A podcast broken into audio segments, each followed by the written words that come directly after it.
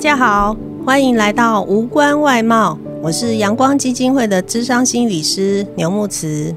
快要开学了，阳光很贴心的为家长们准备了国小新生入学的大补贴哦。我们今天很荣幸的请到一位身为国小低年级的导师悠悠老师来到现场。Hello，大家好，可以请老师先自我介绍一下吗？嗯、呃，大家好，我是悠悠老师。那我曾经有在资源班服务的相关经验，那目前是在国小的低年级担任导师的工作。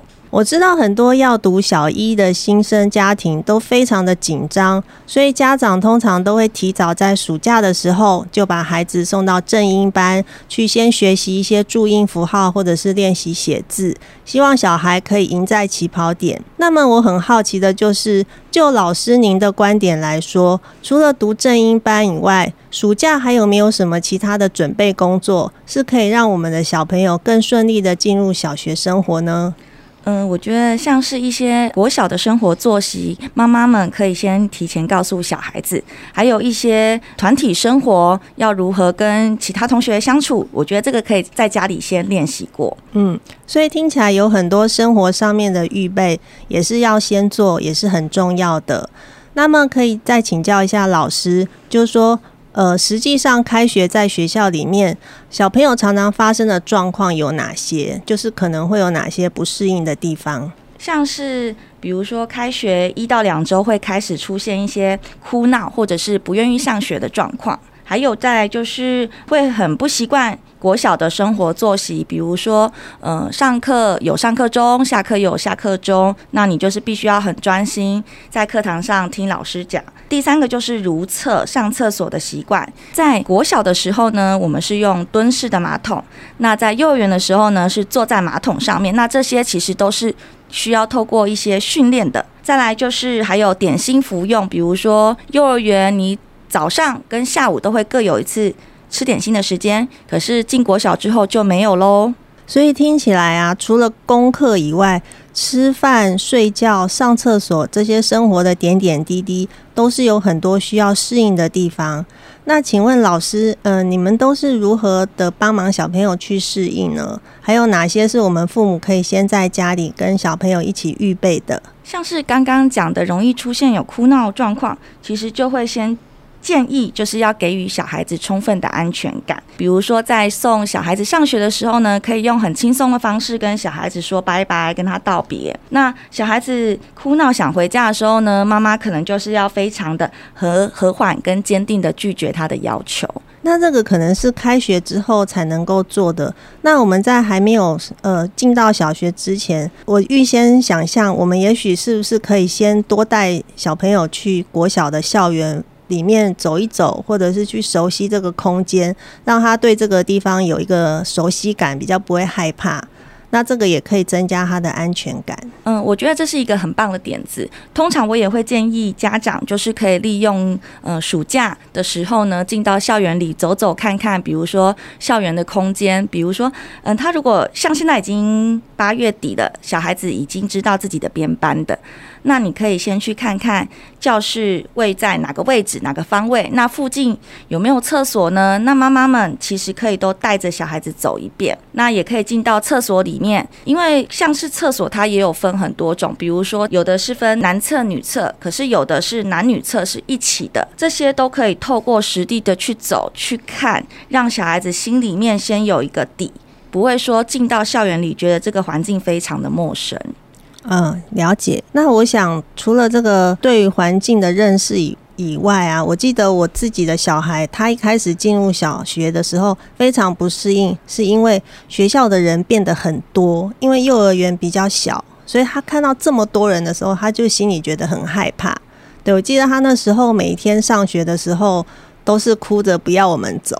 对，所以说您说的这一点，就是可能是不是有一些方法，也可以让他们去想象说未来的校园或者是学生的人数是更大的这一块。像是我觉得，其实网络上有很多照片，那我觉得其实妈爸爸妈妈们也可以透过网络上的照片，告诉小孩子说，哎，国小的生活学生就是大概会有这么多。那比如说可以放一些升旗的照片，全校一起聚集的照片，嗯或者是运动会的照片，那都是比较开心、比较快乐。那小孩子看到，我会觉得说，哇，好像国小生活是很好玩的一件事情。是，就让他有一个很正面的一个想象，然后可以去适应说一个更大、更宽广的一个一个空间，还有那个很多人的一个世界这样子。对，没错。那接下来老师您提到就是关于呃上厕所这一块，好像也是一个蛮重要的训练，是吗？对，因为我遇到蛮多低年级一开始入学的时候，他有可能是会在学校里不敢上厕所，那就是憋到放学，然后才会回家上厕所。为什么小孩子会这么的害怕呢？因为你的大肌肉、小肌肉没有训练好，你在做蹲的这个动作的时候，小孩子是会很害怕掉进去马桶里面的，所以他为了逃避那个恐惧的感觉，所以他干脆就是忍住，然后不要上厕所。是，那请问老师一下，这个蹲式马桶是只有呃小女生的厕所是蹲式的，还是说小男孩的厕所也是蹲式的？嗯，我觉得是因校制宜，就是每间学校不一样。像我待过的学校是小男生也是会有蹲式的厕所哦。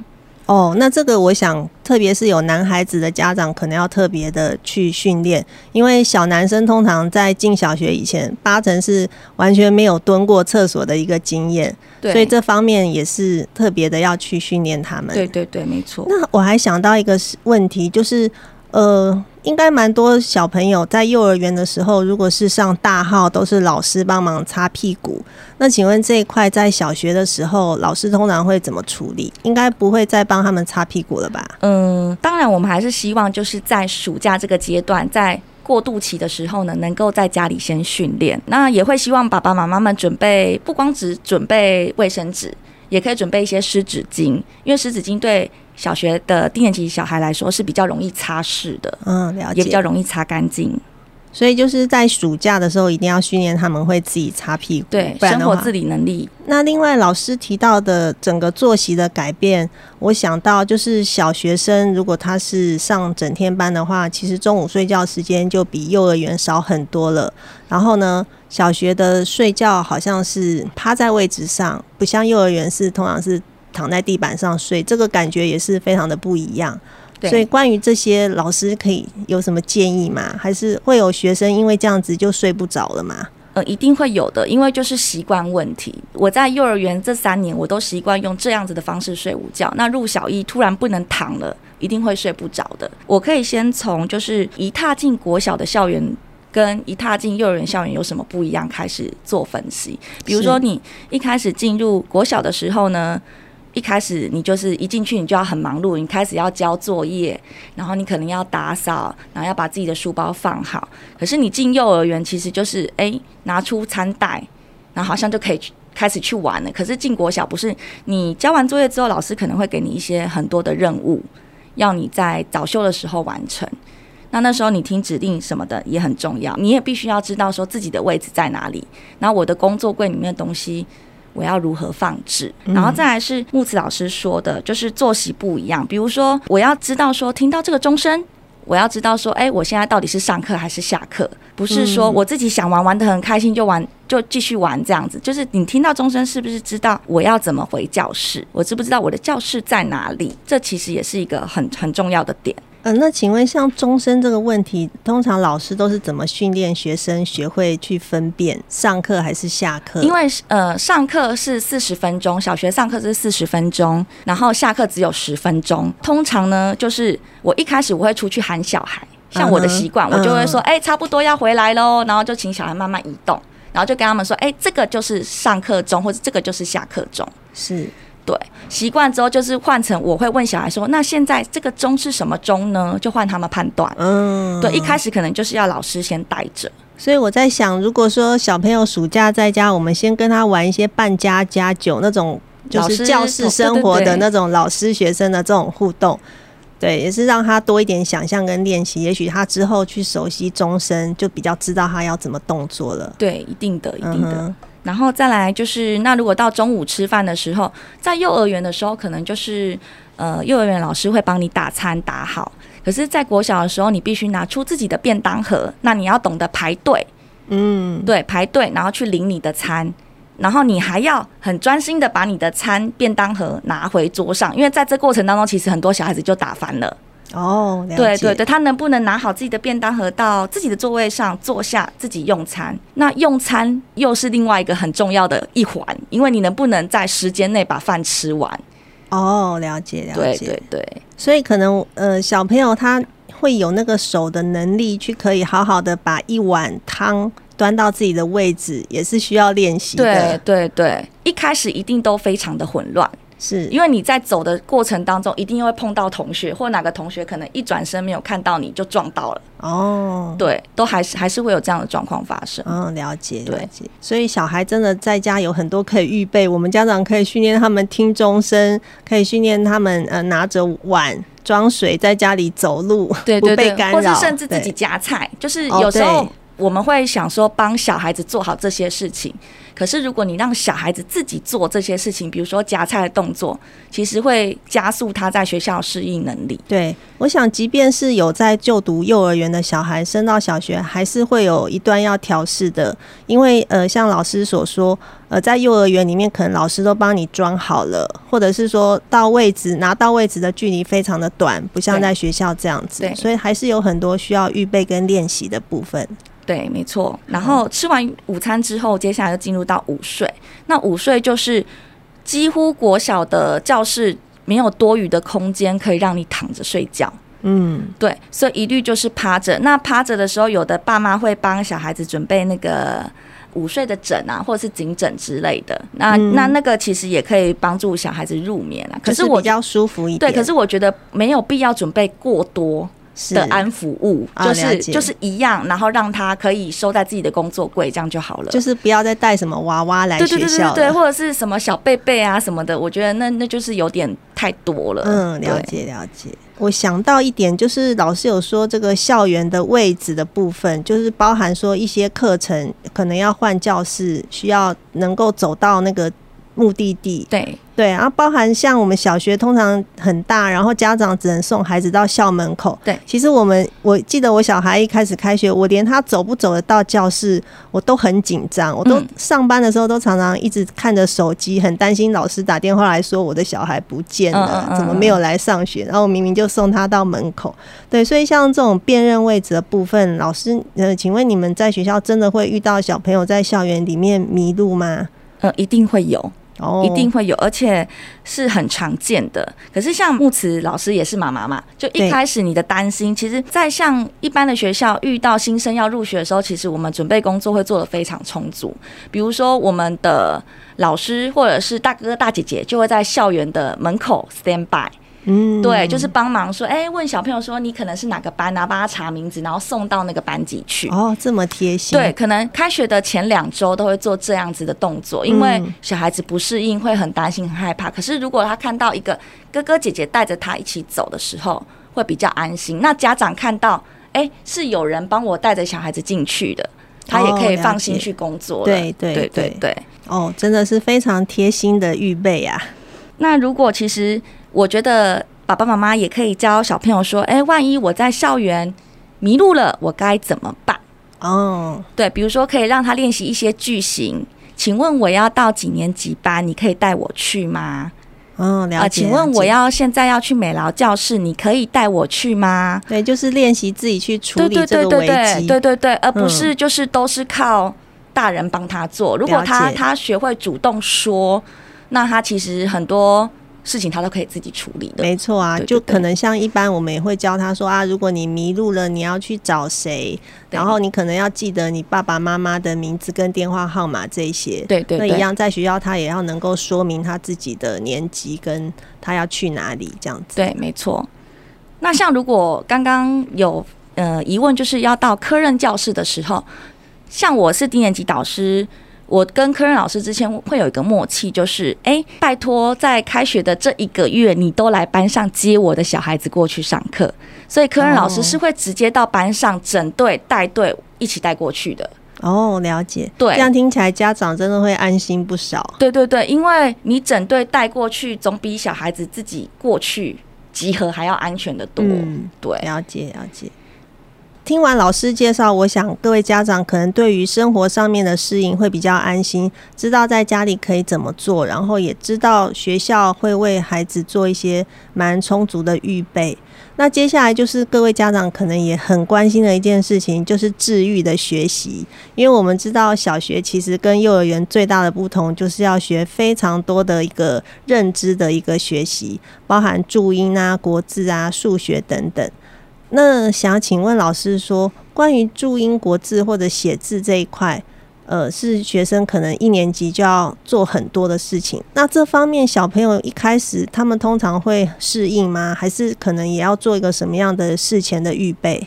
嗯，我最常碰到小孩子一开始拿笔的时候，他很常就跟老师说：“哎，老师，我手好酸，我不想写。”或者是他是就直接放弃，他觉得对他们来说就是作业很多。